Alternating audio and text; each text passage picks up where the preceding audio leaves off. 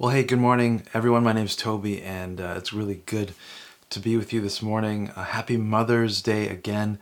Uh, don't have a Mother's Day sermon per se for us this morning, but we are going to continue along in the book of First Peter, this letter written by Peter the Apostle. We're into chapter 2 now. So uh, if you have your Bibles, please open it, turn with me there.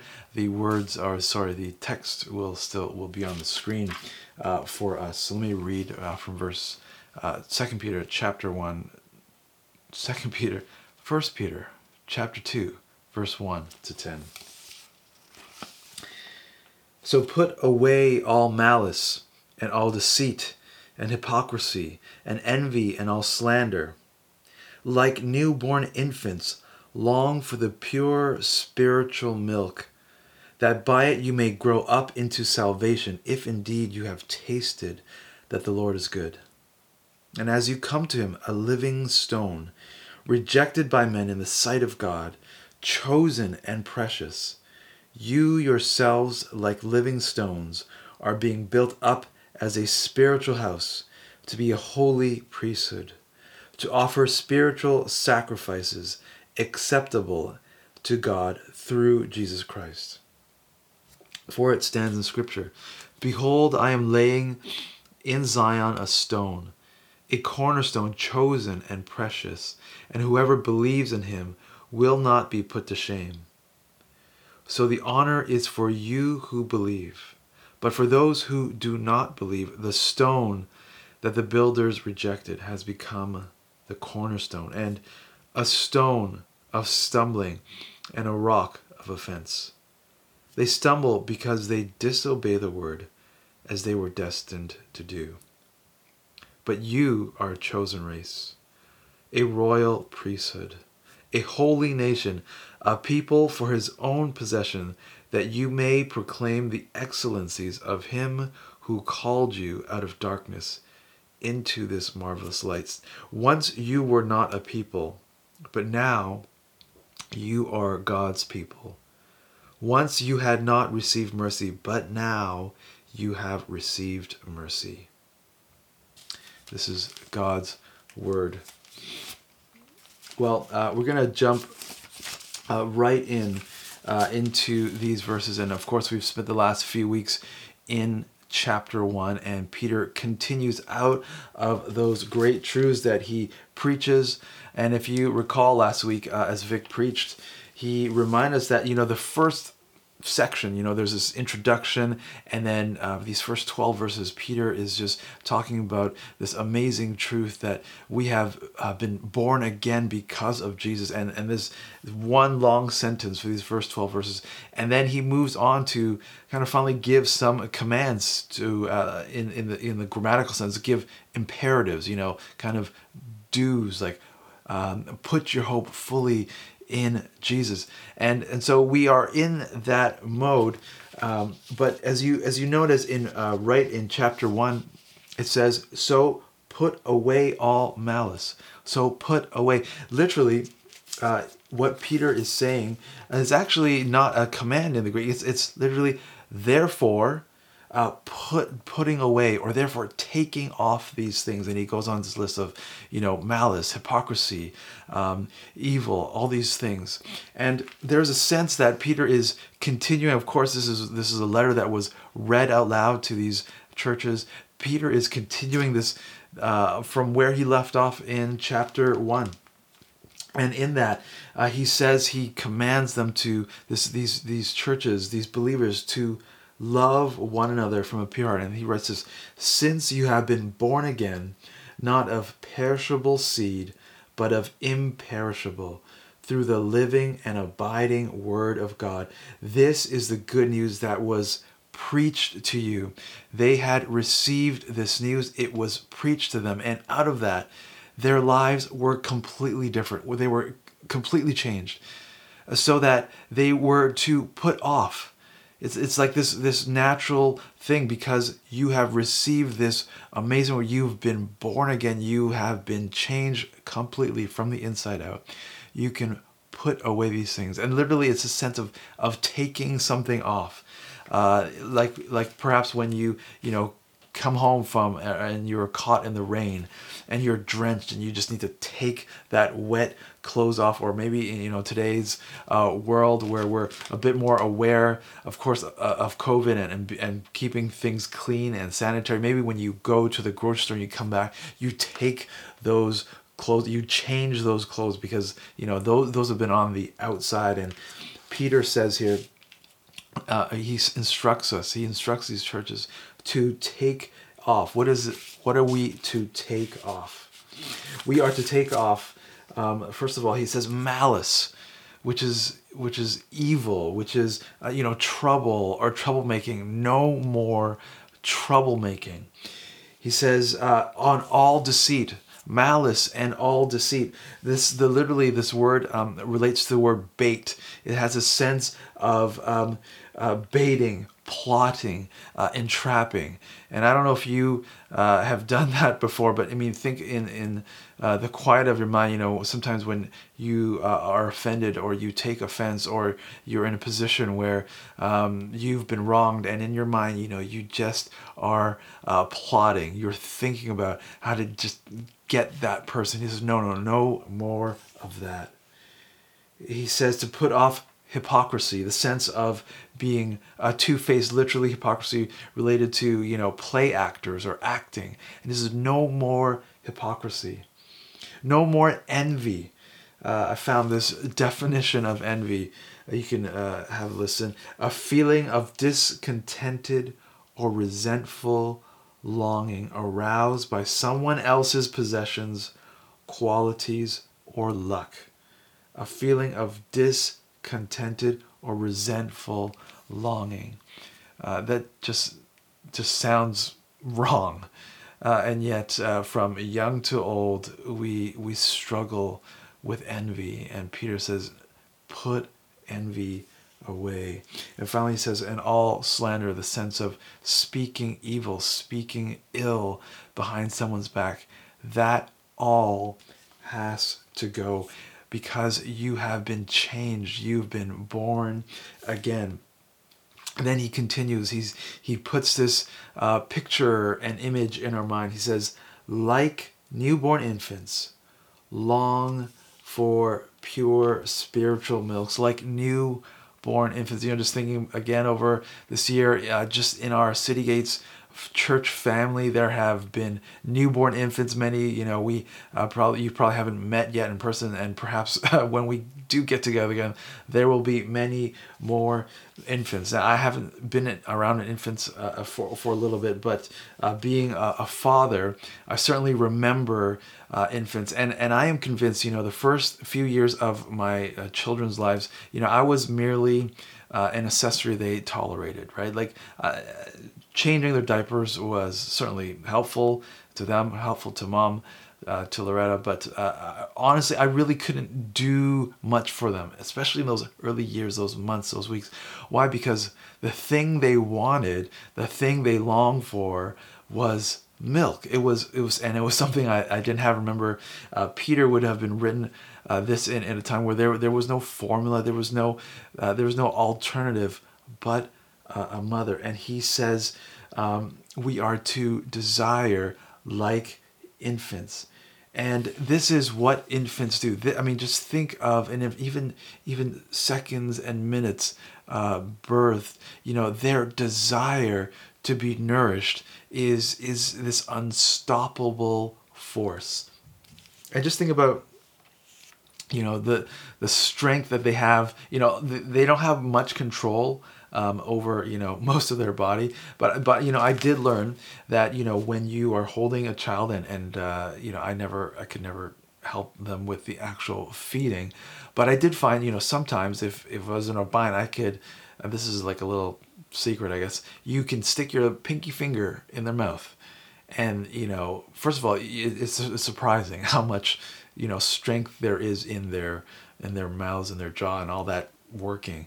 Um, but so so you can, in, in, to some degree, you can pacify infants. You can uh, substitute for a moment a pacifier or something else, but soon enough they will desire and they will they will they will no longer be happy with whatever you're offering. They need that um, sustenance that comes from milk. And this is this is the picture that um, Peter puts before us. You know, in other parts of the New Testament, uh, I think Paul talks about us being like infants, spiritual infants, and, and that's used negatively because you know he, he talks about uh, needing to be on solid food. And this is a sense of like we need to keep on maturing uh, and move on from spiritual milk, so to speak. But in this case, uh, it, it, it's not a, a, negative thing. Peter is, is meaning for us to consider what it means, like an infant, to long for and desire this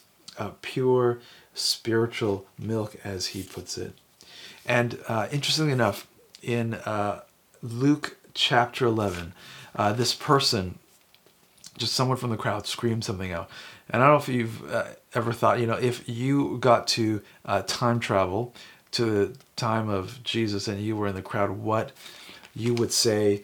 Uh, this one person say, and Luke records it in chapter 11. He says, or this person says, Blessed is the womb that bore you and the breasts at which you nursed, uh, which which is not something I would have said, uh, and I suppose is a is a is you know a compliment to to Mary, you know Jesus' earthly mother.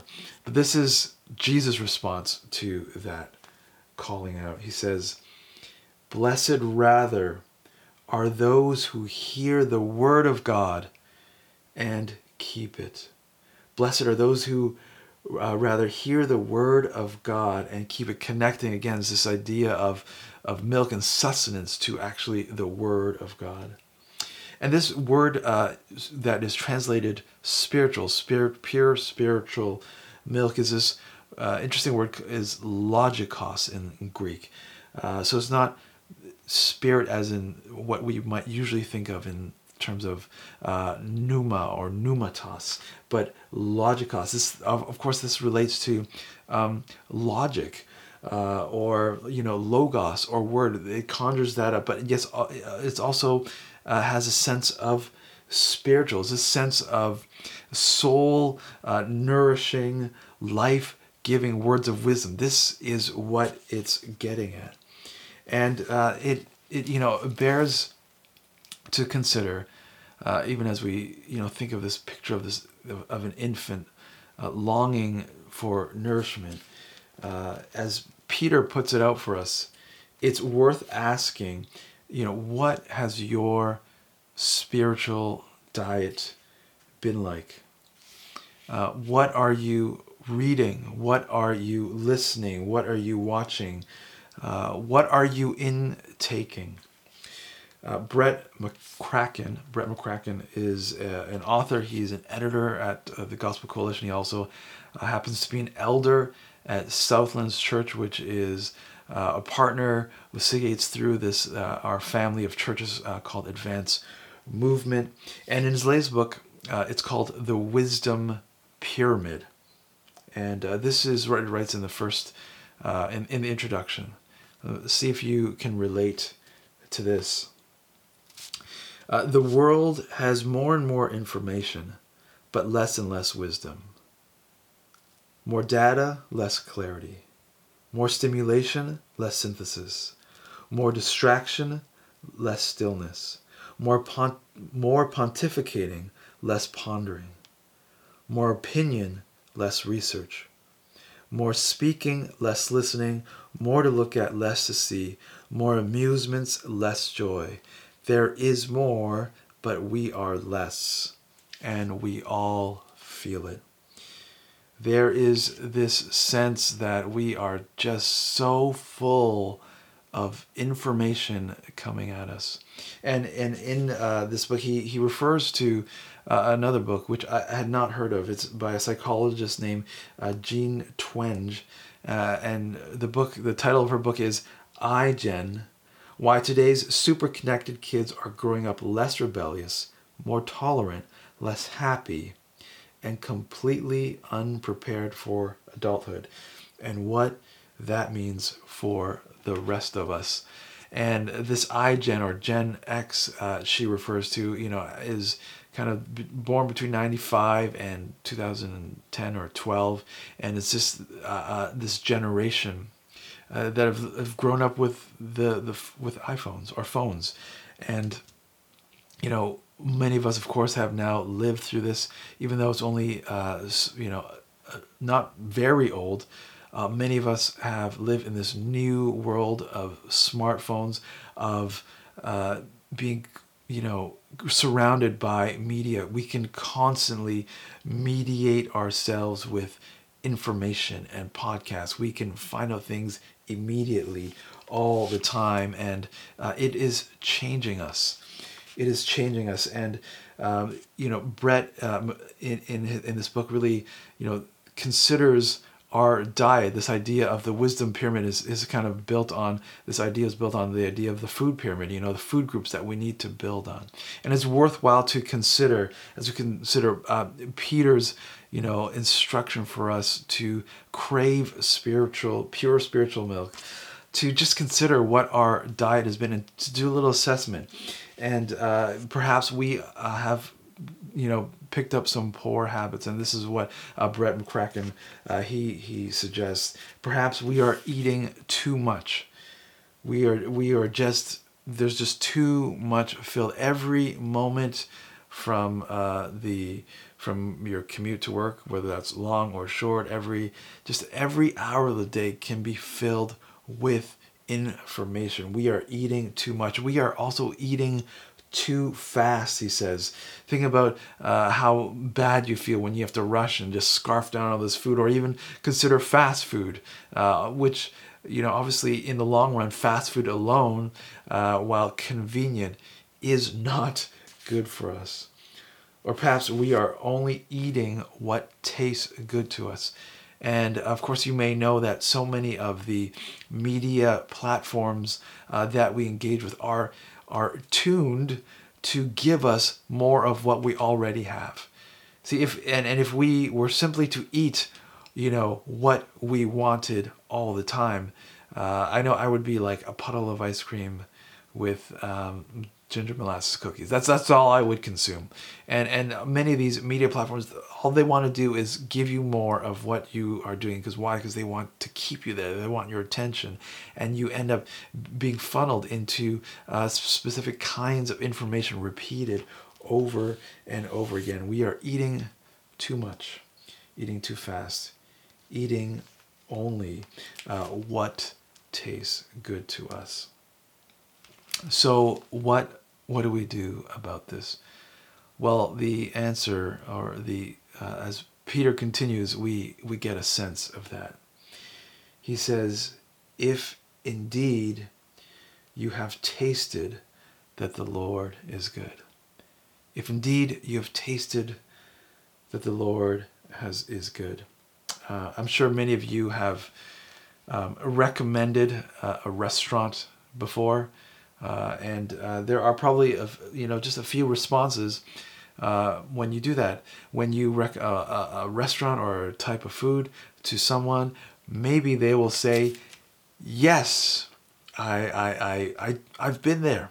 I've had it. I've tasted it. Yes, it is good. I can't wait to get back there. Uh, others, you may need to explain, you know, why this particular thing is special. And maybe they might take you up on it. They might, might, might be curious and say, okay, uh, I'll hear you out. Uh, or perhaps a response is uh, actually, okay, I, I believe you, I'm good, uh, you, but, you know, I, I, I, don't think that's for me. Uh, there's a, a sense that taste uh, of, of all of so many of the senses that we have is is is, a, is something that cannot be done in the third person. You need to taste something yourself.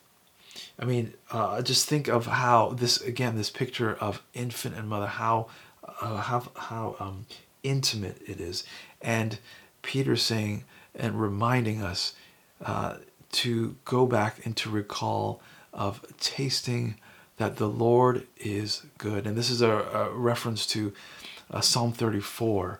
Uh, and, and there's a sense of if we've strayed, if we've gone away, if we've picked up bad habits, this, there's a sense of remembering how good God is. Uh, which is also a challenge because perhaps for some of us, we haven't necessarily tasted that the Lord is good. Maybe uh, it's our parents who have, or our spouse who have, or a good friend who have, but we personally have not tasted how good God is. And this is uh, Peter's uh, call to us and encouragement to us to go back and do that. You know, interestingly, in Psalm 34, uh, it's there's actually uh, in the midst of this this phrase and this saying is someone in in, in deep trouble actually, and it, it it's it's not uh, like you know just opening your Bible uh, and and reading it and engaging it and studying. It's not it's just not like it's it's easy going. You know, it, it can be hard work sometimes. Uh, it doesn't mean your life will be trouble free at all. Uh, but it is, in fact, this nourishing, this soul nourishing uh, wisdom that we need uh, so much.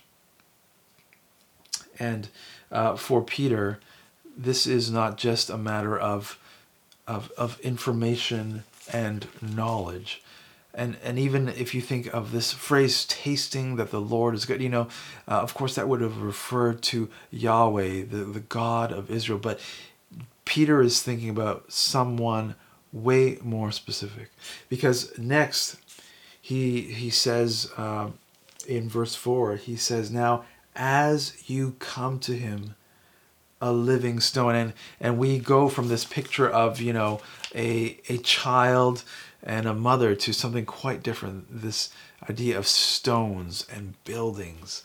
Uh, he says, As you come to him, a living stone who is rejected by, by men, but in the sight of God, chosen and precious.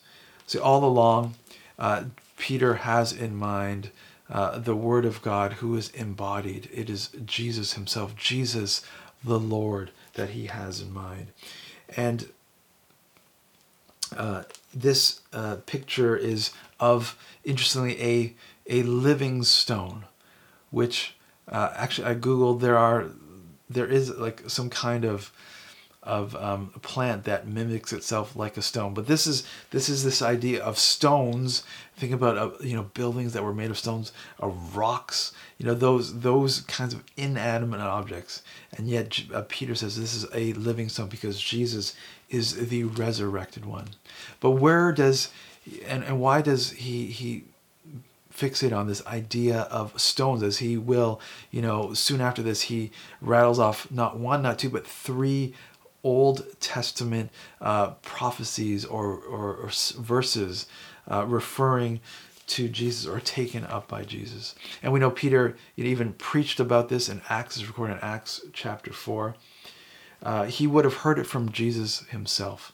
Uh, Jesus, as the last week, uh, as he enters into Jerusalem before uh, his crucifixion, he is in the temple and he would look out at the crowds and, in particular, the, the leaders at the time. And he told this parable uh, of a, a, a landowner who owned a vine, and, and the vine was a, a, very much a picture of Israel.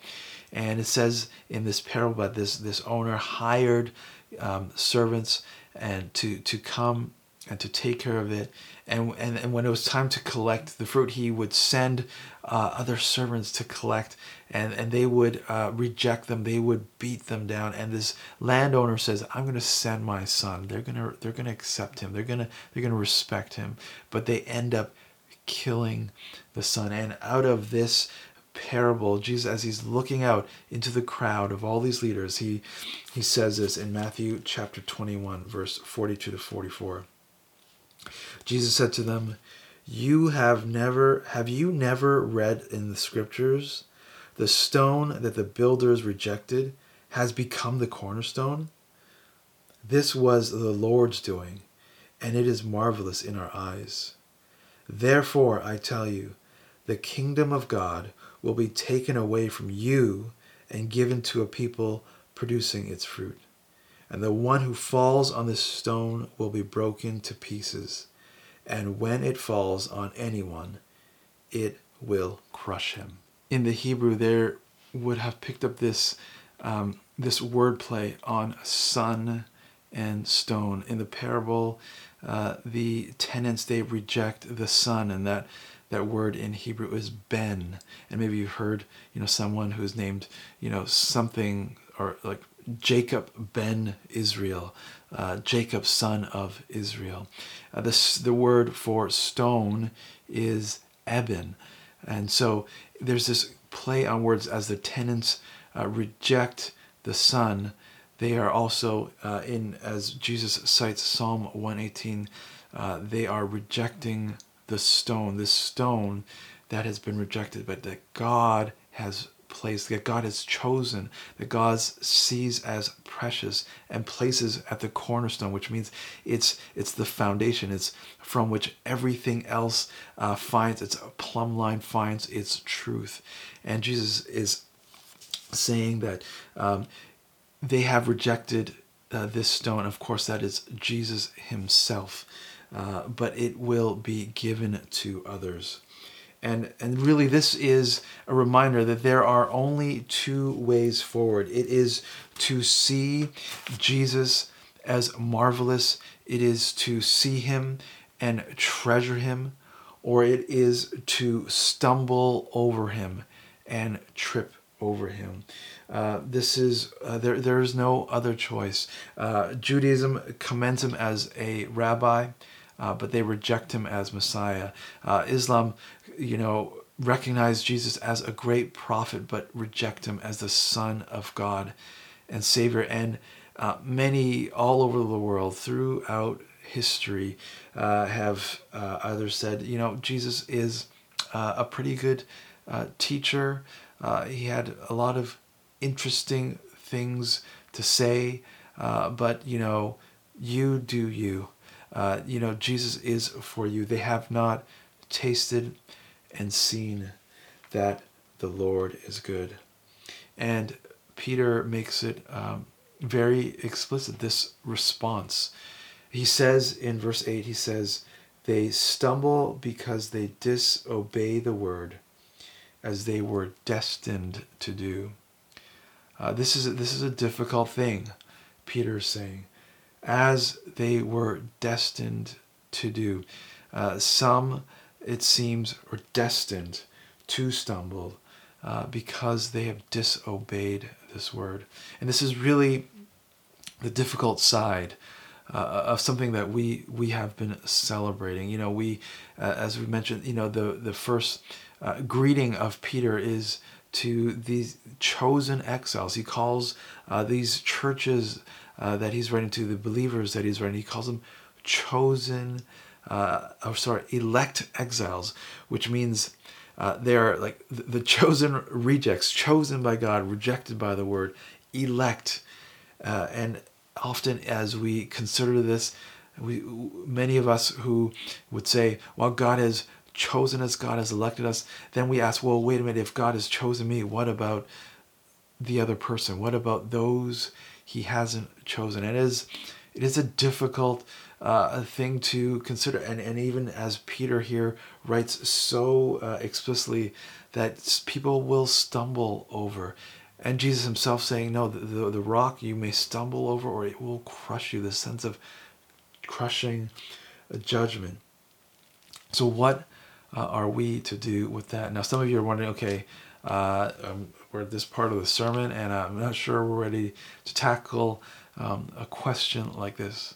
But if we read on, I, I think I think we do find some resolution, because in the midst uh, of this picture of uh, living Jesus as the living stone, Jesus as a as a stone who uh, becomes the cornerstone, Jesus also as a stone that we can uh, trip over and stumble over.